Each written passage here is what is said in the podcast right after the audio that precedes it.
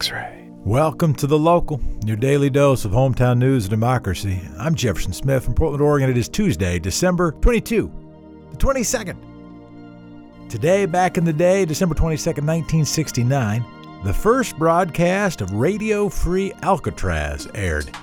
Radio Free Alcatraz, or KPFA, existed to give a platform to Native Americans while they occupied Alcatraz Island. Much of the programming addressed negotiations between tribes and the federal government for the title to Alcatraz Island. The Indians of All Tribes occupied Alcatraz for 19 months, starting in 1969. Prior to the Native American occupation, Alcatraz was a maximum security federal penitentiary. The protest was led by Richard Oakes, LaNada Means, and others. Oakes was shot to death in 1972, and the American Indian movement was later targeted by the federal government and the FBI in COINTELPRO operations. And today, back in the day, December 22nd, 2010, Don't Ask, Don't Tell was repealed under the administration of Barack Obama. The policy prevented military personnel from discriminating against LGBTQ plus people while also barring openly queer individuals from joining the military.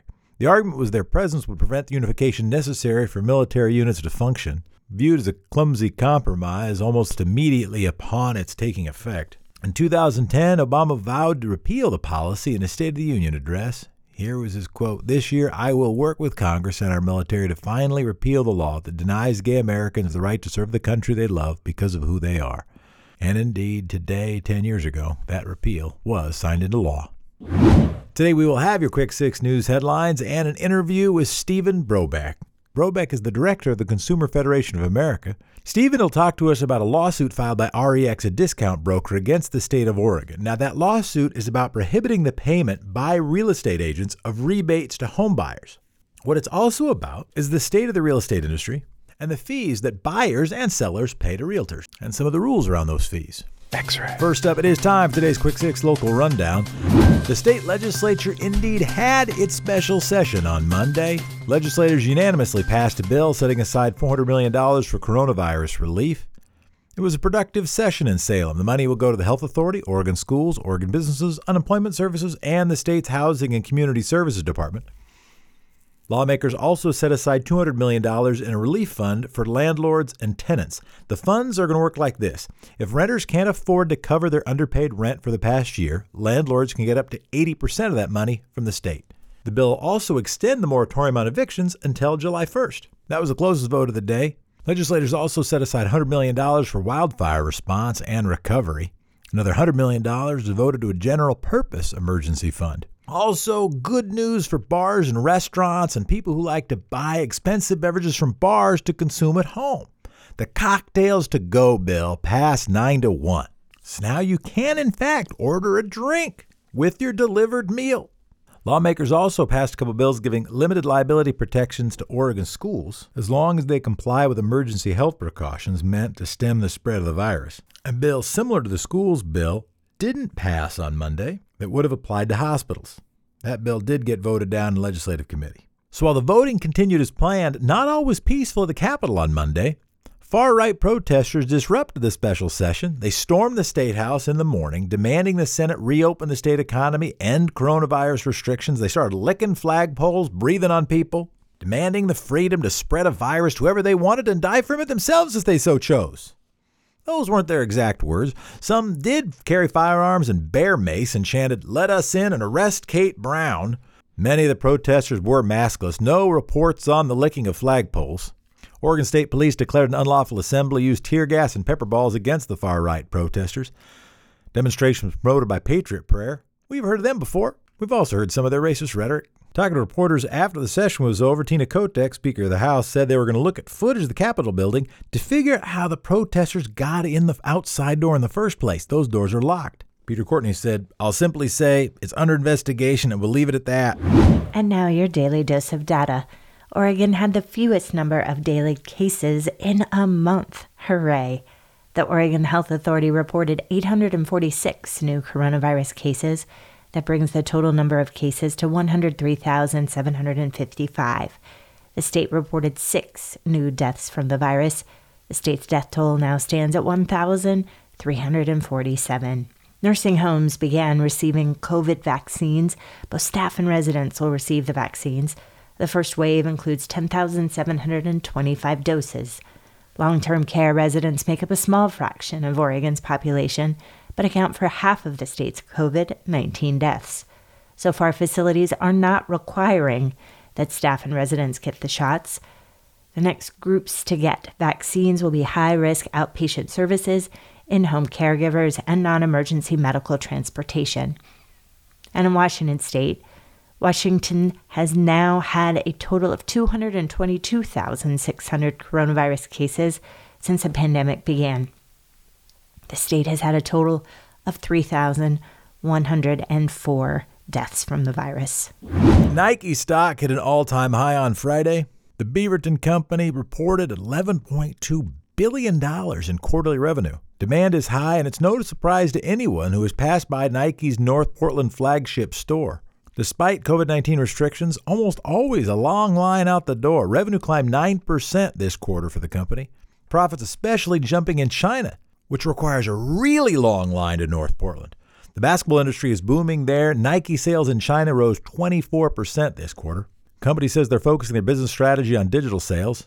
90% of Nike's brick and mortar stores are currently open with some COVID 19 restrictions and reduced hours.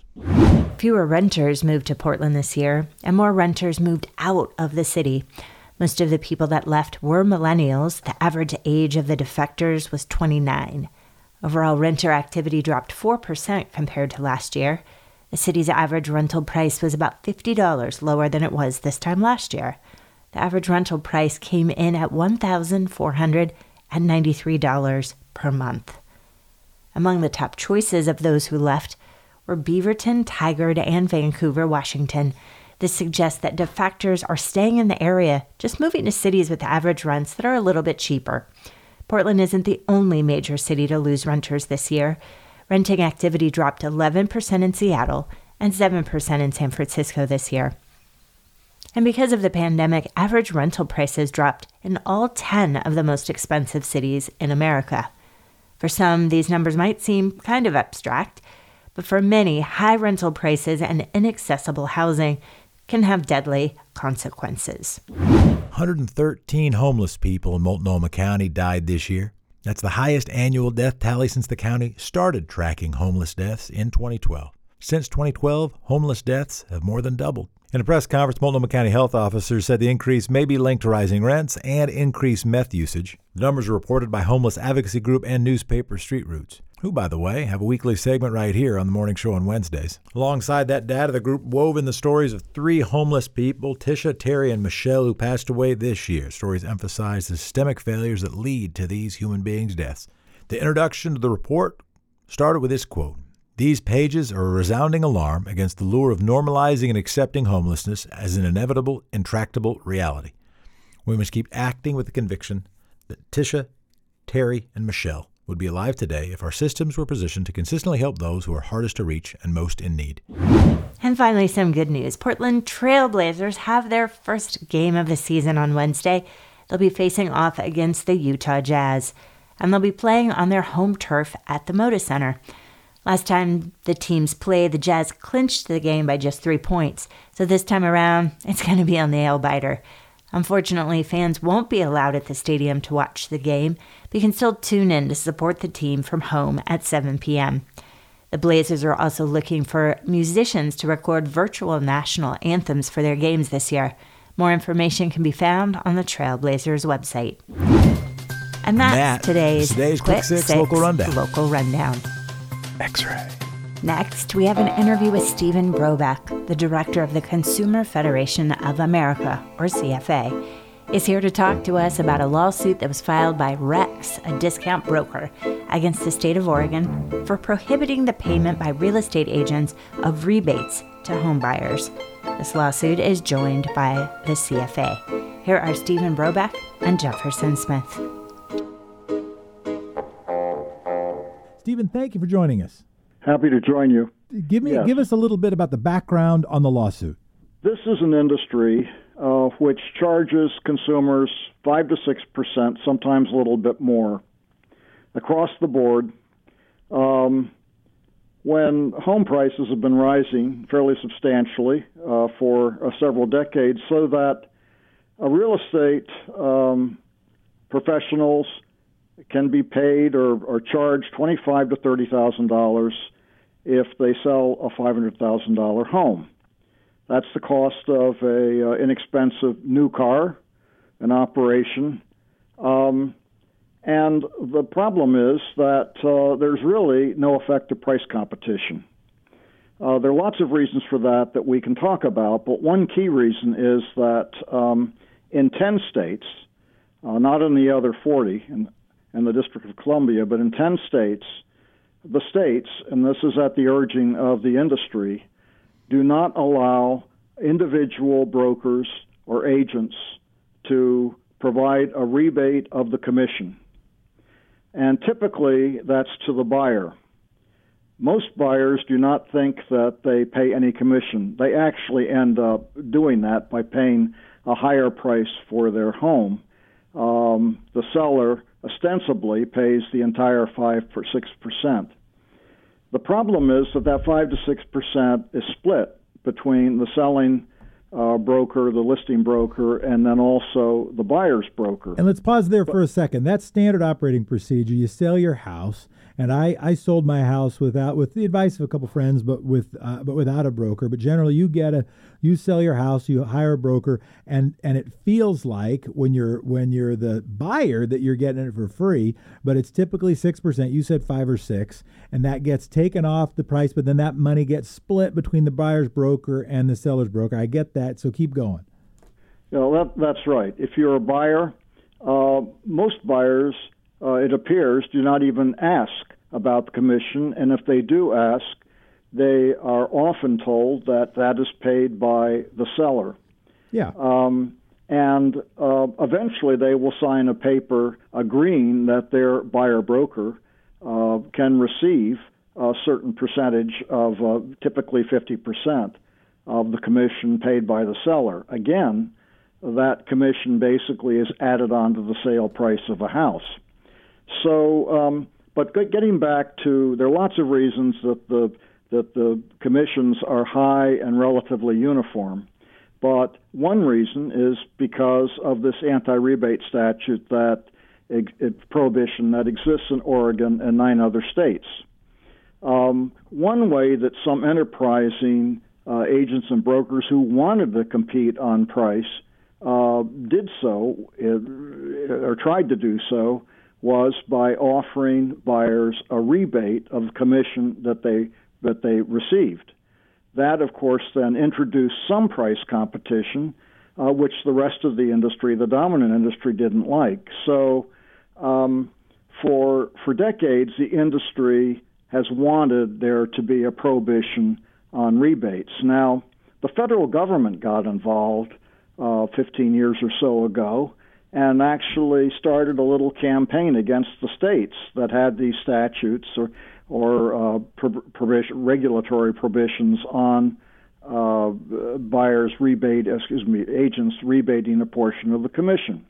And they and they succeeded in several states in overturning or persuading those states to withdraw those prohibitions, but they were not successful in Oregon. So this litigation is really uh, intended to try to remove that prohibition on discount agents providing a rebate of a portion of their commission, their commission, not somebody else's commission, their own commission to the buyer. So let me understand the if a if a discount broker is working with a seller, okay, then everything is somewhat clear. Right? If you find somebody who will do it for, uh, you'll find somebody who will do it for you know, 1% on the seller's side or, you know, a point and a half on the seller's side, then that's one thing.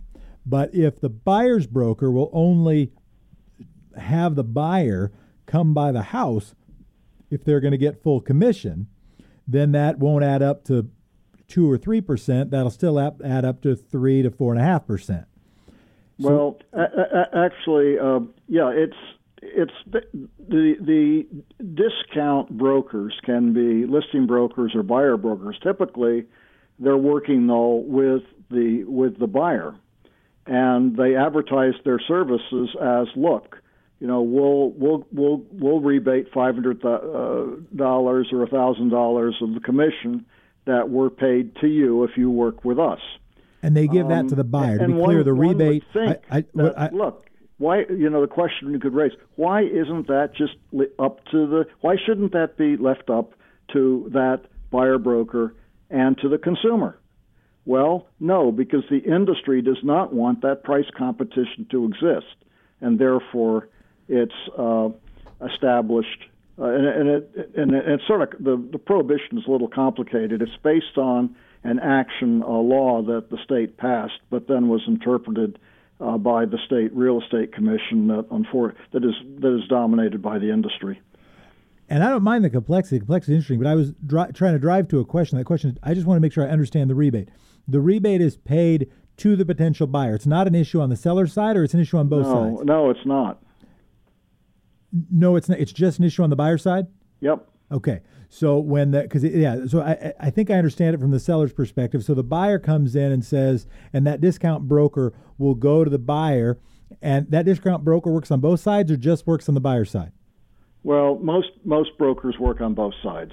Yeah. But in, in, you know, in this case, in the case of the the prohibition, it basically affects them as a buyer broker.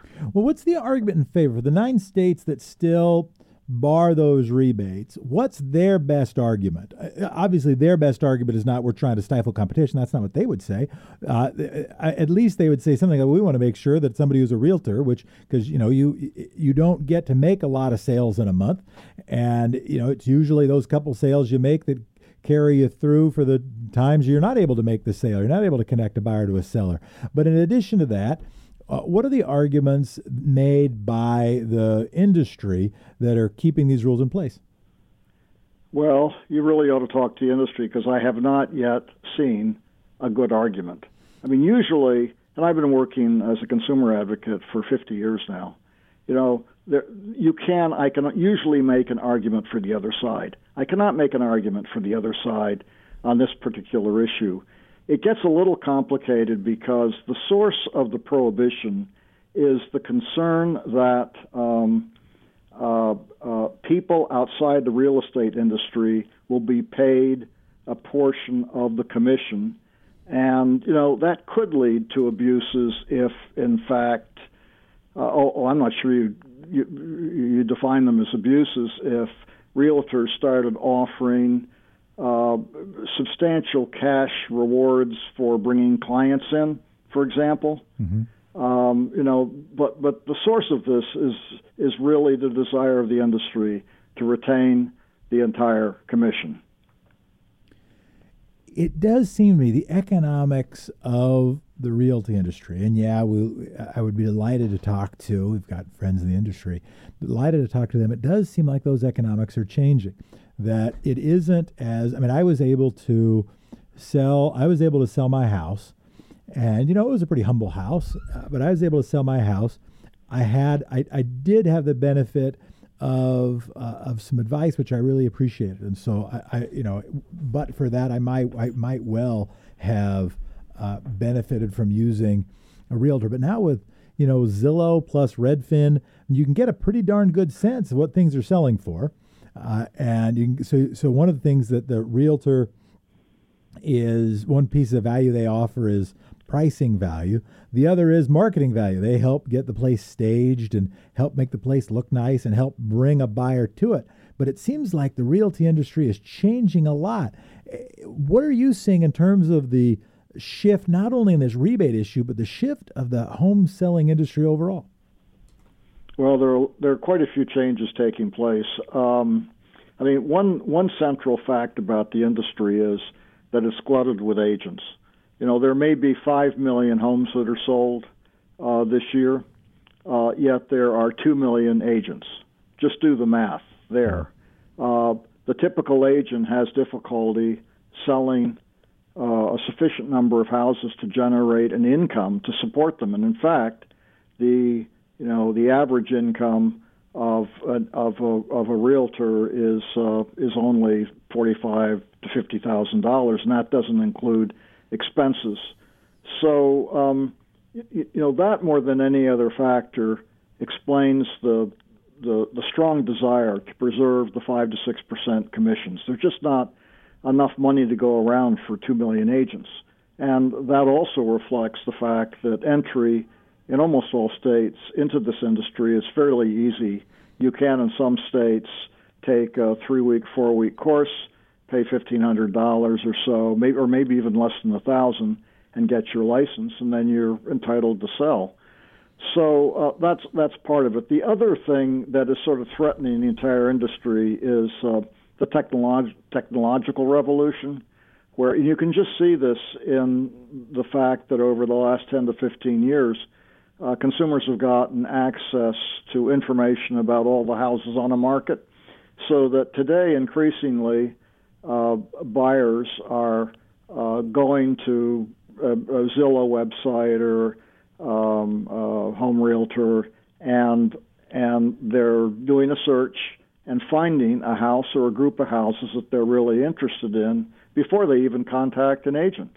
Which which now and that was one of the traditionally one of the major functions of an agent was to search for a house that uh, had the characteristics that the buyer wanted. And really, and if you look at the other side, on the sellers uh, on the uh, from the seller's perspective, one of the traditional functions of a listing agent was to help the seller price the house adequately. Well, now the seller, before they contact an uh, an agent, can can just look at the uh, you know look at the website, look at the list all the house listings in their area, and get a sense as to what the price range ought to be. Um, so techno- and technology is is affecting the industry in lots of other ways. Now, for example, we're during the COVID era, uh, increasingly consumers are inspecting houses uh, through uh, you know uh, not even through video, and uh, you know suppose that continues, uh, then the agents don't have to spend as much time showing houses. And that and and the technology is affecting the industry in in numerous other ways as well, which should actually lower which lowers the cost or should lower the cost, uh, which then should lead to lower prices. But that's simply not happening, and it's not happening because the industry is just fighting very hard and using all kinds of ways to defend the five to six percent commissions. What do we do about the realty industry, though? Right? Because I mean, you're pointing out if we were talking about large scale real estate developers, if we were talking about big banks, we were talking about people who are just making money hand over fist, and then that's one set of dynamics. But here, what you've said is you got a couple million realtors in the country who, you know, some are making a lot, but most of them aren't. And yep. what do we do about all those people that have got jobs and, and, the way they're able to do it is okay, they don't they aren't able to sell a whole lot of houses over the course of a year, and they're able to coordinate some uh, buying of a bunch of houses over the course of the year, but the commission is sufficient if they can, you know, heck, if they can do one a month, they're doing well. Uh, if if all of a sudden yeah. you got to do three a month to do well or five a month to do well, then how are those folks supposed to make it by? Yeah, well, you know, for, for one perspective is that there are quite a few of those 2 million people are just working as, as a part time job, and in reality are selling to their friends and relatives, which is sort of a kind of cream skimming. I've had dozens of calls with full time, well established uh, agents and brokers that complained about these folks who come in, um, you know, and who don't have the skill level, the experience that the experienced broker has. And and and basically cream skim. So if there were real price competition, I would expect that the well-established brokers who were very good at what they did would continue to charge the same amount, and consumers would accept it. It's just that uh, uh, the folks with little experience, uh, the folks with little knowledge in the industry, um, would be less successful. Well, we appreciate your times. What's next with the lawsuit? What are you watching for? Well, it's it's it's you know we're we're optimistic uh, that the um, uh, that the Oregon District Court uh, will uh, issue a ruling that will uh, allow uh, brokers to provide rebates. there are lots of ways that they could do that. Um, I don't think they necessarily would have to overturn uh, the state law. It could just be interpreted a little bit differently, and that's what's happened in other states. So, um, you know, we're we're cautiously optimistic, and there are, but there are really two other lawsuits that are uh, would have a much more profound effect on the industry that would essentially separate um, or decouple the commissions so that not only sellers but also buyers could negotiate their commission. If that if those lawsuits prevail, then um, the, the, this whole issue of anti-rebate prohibitions is moot. You know, because you, a buyer, uh, will then be able to negotiate down the commission. Well, want to say thank you so much, Steve Brobeck, with the Consumer Federation of America about the lawsuit filed about rebates that is propping up commissions. Welcome your feedback and appreciate your time. Thank you. Thanks to Stephen for joining the local. Thank you for listening to the local, your hometown in about 30 minutes. Thanks for subscribing. Thanks for giving a five star review. And thank you, Democracy. Just one more show in 2020. Team will be taking a well deserved break for the next couple weeks, and we'll be back in 2021. For now, talk to you tomorrow. X ray.